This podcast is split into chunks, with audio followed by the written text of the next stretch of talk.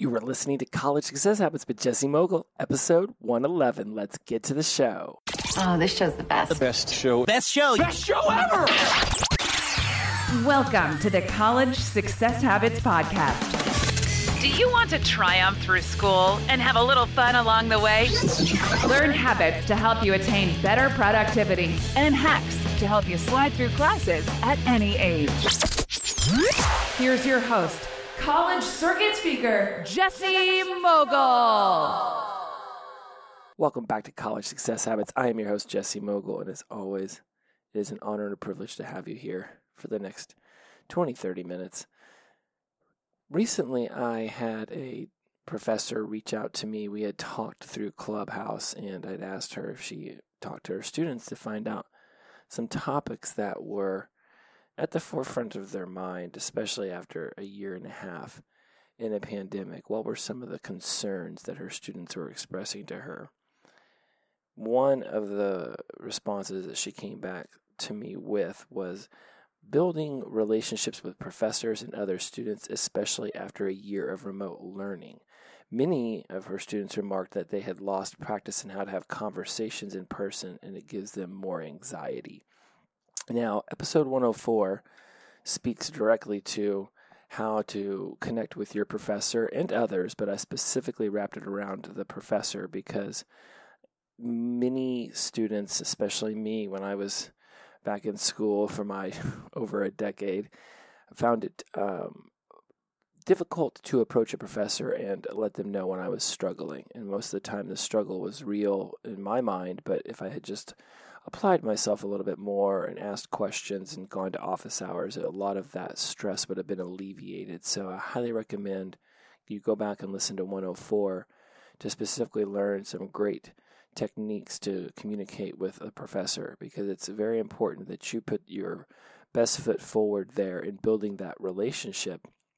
They have, in many cases, hundreds of students, and it's not that they care about any of them more or less than others. There are just some who make sure that they are asking for help and being familiar with the professor and going to them before the grades start to slip unbearably low to the point where you know sa- saving them becomes almost quadruple the work had you just stepped in. What is it my mom used to say? A stitch in time saves nine.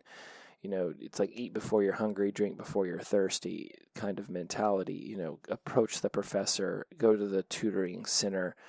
The, every college I have reached out to to go speak at has a success center where there is tutors and people available to help you. So be mindful of how you are seeking out the help and how you are seeking out the connective conversations. Every day you have a choice to either evolve or just repeat the previous day's behaviors. The mind will have 50,000 thoughts a day, and that number seems to fluctuate no matter how much I research it. You know, there's 100,000 thoughts a day, la la la la la. But this number that I really find interesting is that generally about 90% of the thoughts you have day in and day out, over and over and over and over, are just recycled thoughts from the day before. So when you find yourself feeling anxiety about going and talking to a professor or meeting someone new and having a connective conversation, you're generally just recycling about 90% of the thoughts you had from the day before. And if they are with an undercurrent of anxiety, then you're just taking the anxiety from the day before and you're bringing it into the now. And so for today's theme, we're going to discuss how to release the anxiety that you feel around having conversations with people face to face over the phone because it really seems to be a lost art on how to communicate with people when you're right in front of them. And even over the phone may not seem like it's right in front of them, but it's much more direct and your response time is more critical than when it's texting. When you can sit there and type your response 15 times and keep erasing it and you just there's so much nuance of conversation that's lost in texting, but yet that seems to be such a preferred method. And I swear, if I read one more article or talk to one more quote unquote adult who thinks that it's just millennials glued to their phones who love texting, I'm going to freak because I can assure you, I see just as many 40, 50, and 60 year olds staring at their phone day in and day out who also text just as much or don't text enough. Uh, with my dad, I'll sit there and you know write out something real quick. I just need a quick answer or a, a quick moment of connection, and his response back is like, "Yes, no, maybe," and I'm like, "Dude, that's not a conversation." the question I ask dictates that you answer with a lot more information within yes, no, or maybe. So, so it's not a millennial thing. Let's make sure that we stop. And if you let, me let me make sure I get this thought out before I just move on because I can already see that my brain's really ready to hyper accelerate through this conversation. When we try to place blame about a certain use of technology upon just one generation, we kick in our confirmation bias that will prove our brains correct on that. So if we say millennials are always staring at their phones, Gen Xers are always staring at their phones, then our confirmation bias will show us that. And we'll completely miss the part where the baby boomers and other people are just as much on their phones. Confirmation bias is absolutely real. It shows up in every facet of your life. Your brain doesn't want to be wrong, so it will seek out ways to prove what you think to be right. And so when you think that it's just a generational issue, then that's exactly what your brain will show you. And then you'll completely miss all the 50 and 60 and 70 year olds who are just as much staring at their phone to pass time. It boggles me that people can't just sit still and look around when they're sitting on a park bench any longer right? It's almost like you're a weirdo if you're just sitting there looking at birds or trees. But back in the day, just sitting there and staring off into the distance was just the go to move to kill some time in between appointments or just to relax. Now, because of a phone, it's like the moment we sit down, if we don't have it in our hands and we're not doing something, we get this sense of anxiety. Like, I can't just be sitting here doing nothing. I must pick up the phone. I must be looking like I'm productive. I can't just sit at this table while the person I'm eating dinner with goes to the bathroom. I must now pick up my phone like I'm important and things are going on. No, no, you can just sit there and just eat your meal or look at things on the wall or stare off into space and daydream. All of those are options. You don't have to stare at the phone. Because I believe truly that the phone is what brings in so much anxiety. Because the immediacy of being able to reach out to anyone via text message or email has overtaken our society to such a great extent that when we finally get face to face and have an opportunity to talk with people, the fact that we can look at them in the eyes and that we can notice their physiology, their body language, and it, all of a sudden there becomes so many more details of the conversation, these little nuances that we may not be as well off at reading. And so today we're going to really talk about how to release the anxiety of these conversations, of these opportunities to actually connect with someone. And while I have plenty of ways that I teach how to read body language and facial expressions and eye movements in my NLP courses, we're not going to dive that deep into those details today because, again, there's a lot of nuance to teaching those that's going to take a lot longer than 20 minutes. What I can say about releasing anxiety when you are in the midst of a conversation or preparing to get into a conversation is that anxiety becomes a future pacing made up imaginative imaginative assumption of how the conversation is going to go. Now that sounded a little overcomplicated. Let me just state it this way. When you feel anxiety around something it's because you're in your head daydreaming up about how you think it's going to go and you're putting this energy that it's not going to go well straight into your brain. Confirmation bias kicks in, and next thing you know, there's a lull of silence. You say something, you're not sure how it landed or how it's going to be received. Anxiety starts to go in your mind, and now you're in your head thinking of a response, trying to figure out a way to backtrack what you just said.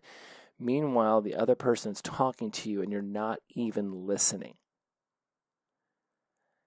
I really, really pay attention to the way that people talk because communication is one of the main tenets of my teachings. I have whole speeches built up around how to communicate more effectively with people, how to communicate through the senses, and how to understand how people take in the world. All of that stuff is fine and dandy, and it's awesome to teach and learn.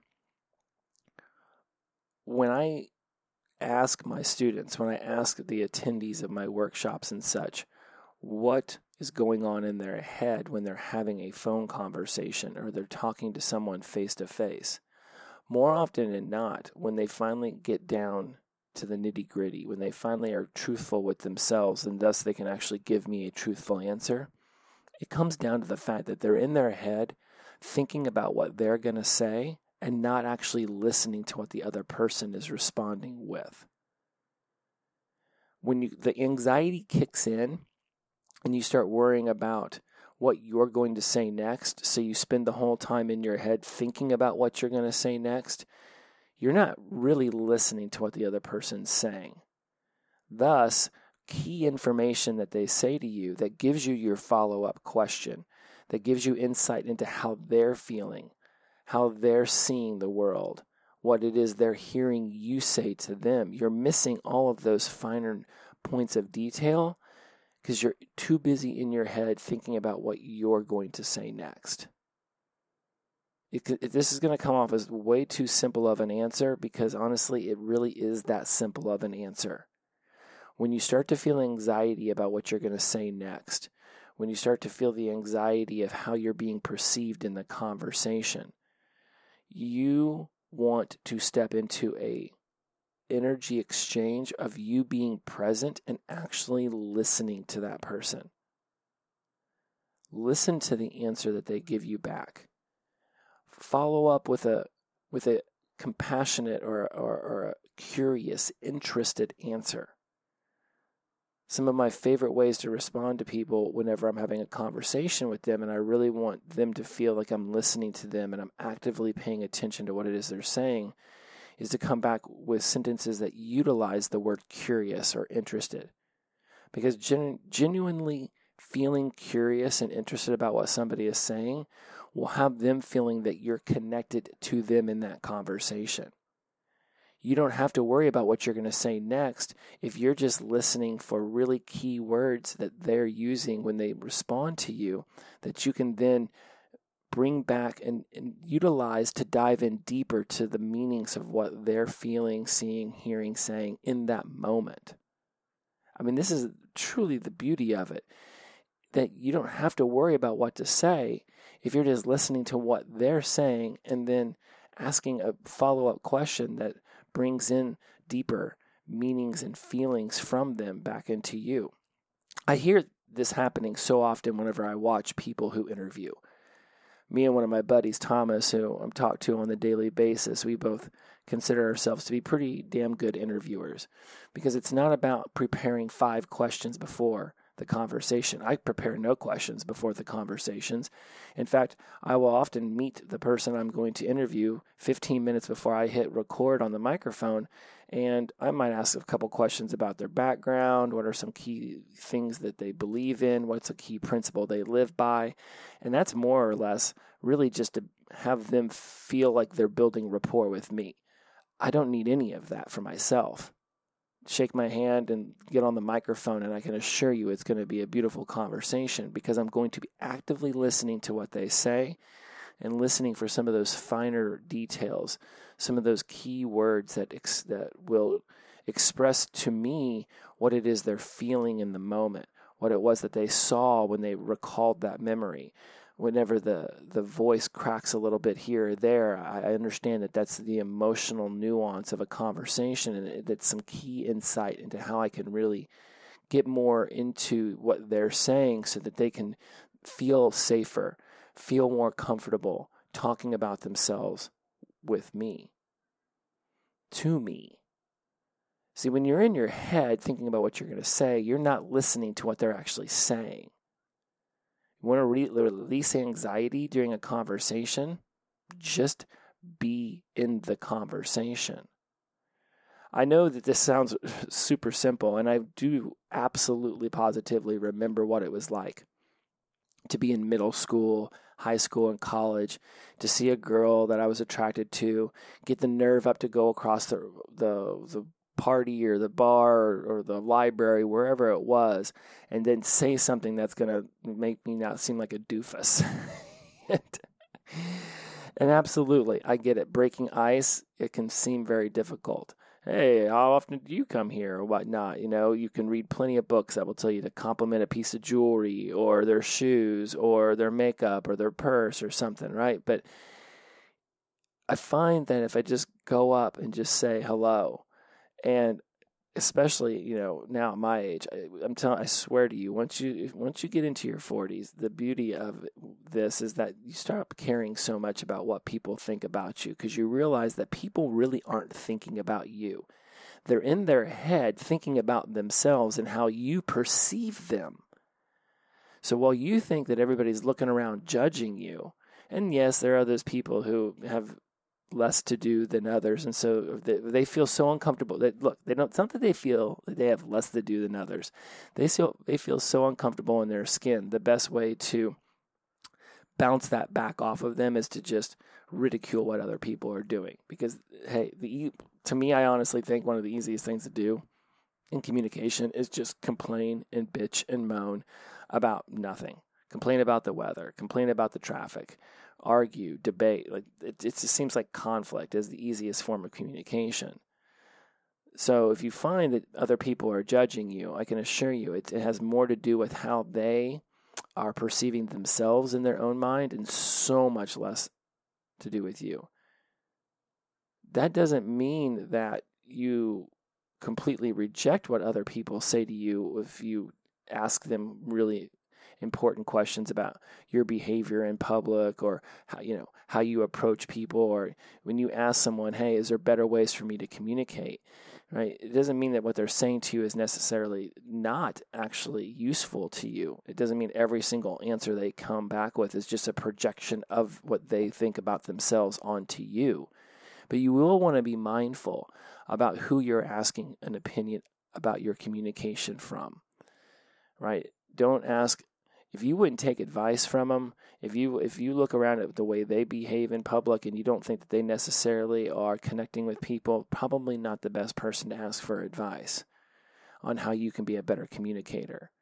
But when you see someone who understands the nuance of conversation, who's really good on the phone, who's really good at meeting people, breaking ice, that's a person you can ask some questions to. And you can, you can Google the hell out of this. Certainly I did to try to see if there was anything that was going to floor me. And there really wasn't you know when i when i googled like how to feel more comfortable on the phone it was like just put yourself in the situation to t- to make more phone calls. Well i mean that's great and all but if you don't want to make phone calls then your mind's not going to put you in a situation to make more phone calls. Humans love talking about themselves. Release anxiety by asking another person about themselves and then really dive in deeper to their response.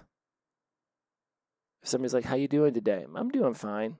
Uh, fine sounds cool and all, but what what's really going on? How was your morning? You know, how's your week been this week? Is there anything that's happened in the news or at home that's caused you to feel a little bit of anxiety because of COVID or because school just started?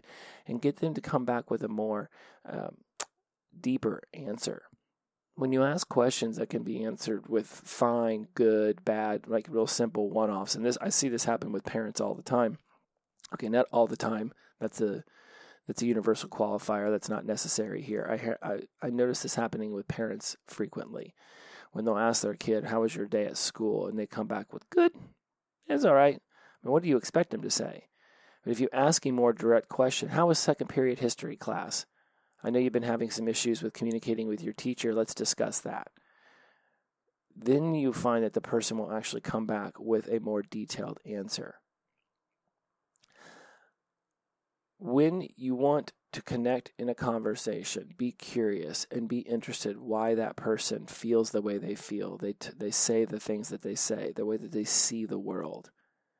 You don't want to bust it out like you're an FBI interrogation room with a lamp above their head, but you absolutely want to ask questions that get them to dive in deeper.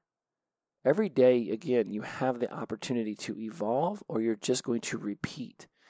And this repetition is just the same thoughts, the same feelings, the same behaviors, day in and day out. Connecting with someone in a conversation is an absolute amazing way to evolve. You don't have to seek out ways to grow every single day. You can just mindlessly go through life, but I'm assuring you right now that your mind, your body, your experiences of the world, it's going to be learning something new every single day, whether you're paying attention to it or not picking up the phone and calling someone that you're interested in or calling the professor up and letting them know you're struggling these are going to be things that are going to happen throughout your life you're going to have to call a coworker in your 30s or your boss in your 40s or you're going to be in a relationship for a long time and then that's going to go away and now you're going to find yourself quote unquote back out on the market people have anxiety about this because there's this, this worry that they're being judged. And I'm assuring you, most people are so busy in their own minds judging themselves, they're barely paying attention to what you're saying. So when you create a space of, for a conversation where that person really believes that you are listening to them and taking things in, your your your hope, your the task in front of you to connect with them through questions is that they also sense that through this safe space they can ask you some questions back. And now you're actually having a really informed conversation and learning about one another. I'll close on this and, and be really mindful of this too. When you're in a, a group you know of your friends and you know, whether that's two people or ten people how often is it that somebody says something, and rather than anybody asking a question or looking for the finer nuance of the statement, they immediately just reply with something that they've done in their lives? This recently happened to me when I was having a conversation about concerts with a group of friends. And the question came up like, who was your first concert? And so we all just went around and mentioned who our first concert was. And then it just became this conversation about music. And it, it really got, it, it dove pretty quickly into just being like this sense of one upsmanship with everyone. Like, oh, I went and saw this band. Oh, I saw this band. I saw this band. And while we were all learning about bands that we'd seen, I honestly can't remember any of the bands that most of the people threw out unless it was a band that I was really into. And then it became, oh, I saw them there. I saw them there. They played this song. But none of us were really asking any deeper question like, why did that band somebody you prefer? What is it about their music that caused you to see them 20 times? Why was that your first band? Right? If everybody's first concert, there's a story behind that. How did the, mine was Sade. Me and my mom loved Sade, and when she was playing at Deer Creek, we absolutely couldn't wait to go see her. I mean, her music is just, gosh, if you go back and go on Spotify and type in Sade, it's spelled S A D E. Her voice is just amazing. Second concert I ever saw was Aerosmith. Because oh my goodness, going and seeing them talk about rockers. Right? If somebody asked a deeper question, they'd find out that I saw them at Deer Creek, and then I drove down to Louisville, and then I drove to Cincinnati, and I saw them three times in five days. That's how much I enjoyed the concert. And I was in high school. Right? No one asks any deeper questions. And in my attempt to ask deeper questions in this conversation, other people would interrupt with what they had experienced at a concert they went to. So while we were all talking and it felt like we were connecting, I've gone back and I've asked some of my friends what they remember about that conversation, and it's not much. They don't remember many, if any, of the bands that other people mentioned they went to, but they definitely remembered what they said. And that's going to be the way we end this episode. People will remember what they said way more than they're going to remember what you said unless you give them the opportunity to dive in deeper and really to explore what it is that they are really desiring to say. I can guarantee you, when someone has the courage to call you, the anxiety you feel before you call someone was pretty similar to what they were feeling on the other end of the phone. You want to release that anxiety? Stop worrying so much about how you're being perceived in the conversation and instead actually be in the conversation. Release anxiety by getting out of your head and being present in the moment. Be curious. Say things like, I'm really curious. Why was that the first concert you went to? Or, I'm always super interested in knowing how people got into certain kinds of music. What was what was going on in your life that Sade was the very first band that you went and saw? right? There's so much behind that question that I can now answer that people could really get a, a sense of what kind of connection my mom and I had around music and why she was the person who took me to my first concert. But if no one stops long enough to actually listen to my answer, they're going to miss so much information that would be really valuable for them to learn about me and what really drives me. Be that person in the conversation that people walk away from going, man, they're just really present. They just really, they really care about what it is I'm saying. They will then seek you out for conversations.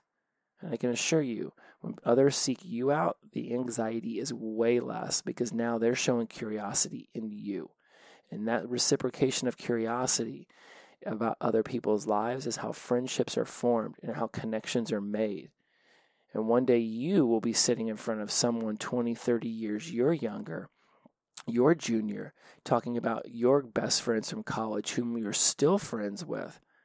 And those great friendships will have been formed because you will have connective conversations when you were younger. That is the beauty of deep communication. It leads to amazing friendships. Release anxiety by being present in the conversation. No longer are you willing to be in your own head. Instead, be in the moment. As always, inclusivity over exclusivity, the power of positive energy, release and flow. See you guys again next week. Bye bye.